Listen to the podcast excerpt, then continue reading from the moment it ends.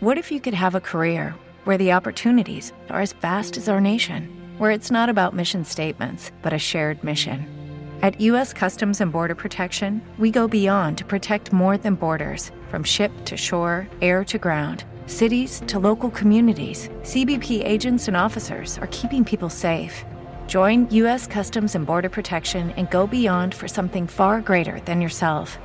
Learn more at cbp.gov/careers.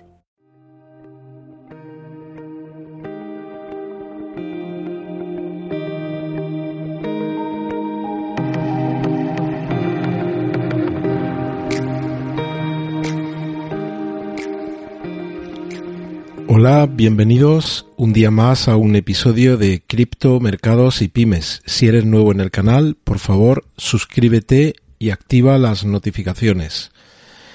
Y hoy vamos a hablar de aquellos que piensan que Bitcoin no se va a ir a máximo, sino que defienden que el valor de Bitcoin va a bajar, su precio va a bajar y que podríamos irnos a valores quizá en torno a los 10.000 dólares o que incluso el, mercado de la eh, criptomoneda pues va a tener un descenso muy importante como haya una corrección grande en los mercados y como haya restricciones de liquidez. Hoy voy a dejar el, el repaso de las cripto para el final y vamos a empezar analizando esta noticia de Ray Dalio que eh, que es el fundador del mayor hedge fund del mundo, y que alerta que los gobiernos van a intentar matar a Bitcoin. Aquí os dejaré el, el artículo en, en la descripción y dice que los gobiernos van a tener el, el poder para intentar parar y reducir el crecimiento del, del, mercado cripto en general, ya que representa una amenaza para las finanzas tradicionales y los bancos centrales globales. Como según él, el creciente mercado de criptomonedas y, y de la capitalización de, de Bitcoin puede suponer la actuación de los gobiernos más poderosos del mundo y de sus bancos centrales. Y enlazo esta noticia con con este artículo de El Economista que hace mención a John Paulson que él dice sobre Bitcoin que cuando la liquidez se seque las criptomonedas caerán a cero. Es una noticia que hace ya aproximadamente una semana y media o dos semanas también comentamos.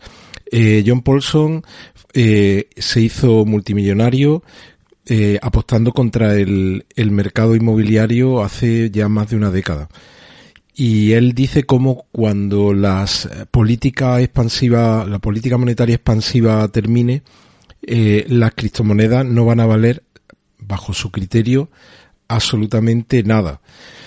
Y fijaos, frente a estas dos noticias hay un artículo que, que os recomiendo que leáis, que realmente a mí me ha gustado, que es un, un artículo de Bitcoin Magazine, que dice que qué podría ocurrir si los gobiernos intentan acabar con Bitcoin y hace una, una reflexión y dice que más que acabar, lo que probablemente intenten hacer los gobiernos es absorber Bitcoin. Y el desarrollo del artículo eh, entiende esa, esa frase de absorber el, absorber el Bitcoin pues como fiscalizar y de traer buena parte de la riqueza que genere.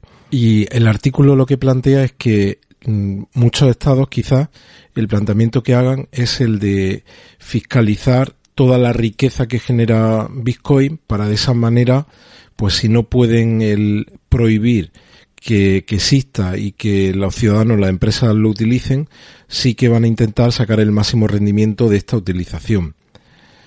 Luego también os voy, os comparto esta, este, esta cuenta de, de Twitter que se llama Mr. Whale, que tiene aproximadamente unos 200, creo que son 235 mil seguidores y tiene una newsletter con más de 130 mil seguidores que él dice que no comparte para nada la visión de los que piensan que Bitcoin podría estar a final de este año 2021 entre 100 mil y 500 mil dólares y él predice que probablemente Bitcoin pueda estar por debajo de los 10.000 el próximo año.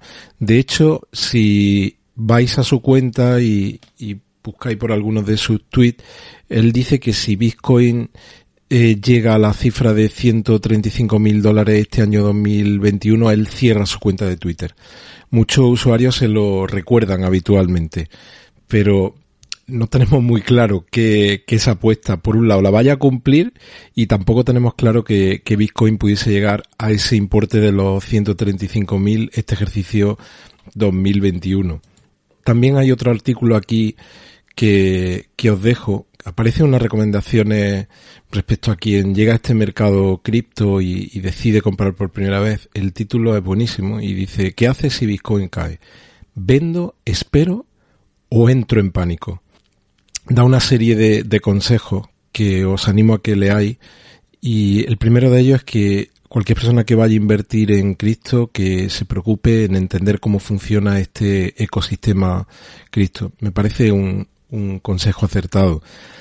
Y luego también importante que mm, siempre cuando vas a un mercado que no conoces absolutamente nada y, y vas a invertir, no sabes si esa, inversión te va a salir bien o mal, el, segundo consejo que da el artículo es definir un límite de pérdida. ¿Cuánto te podrías permitir perder en caso de que te equivoques?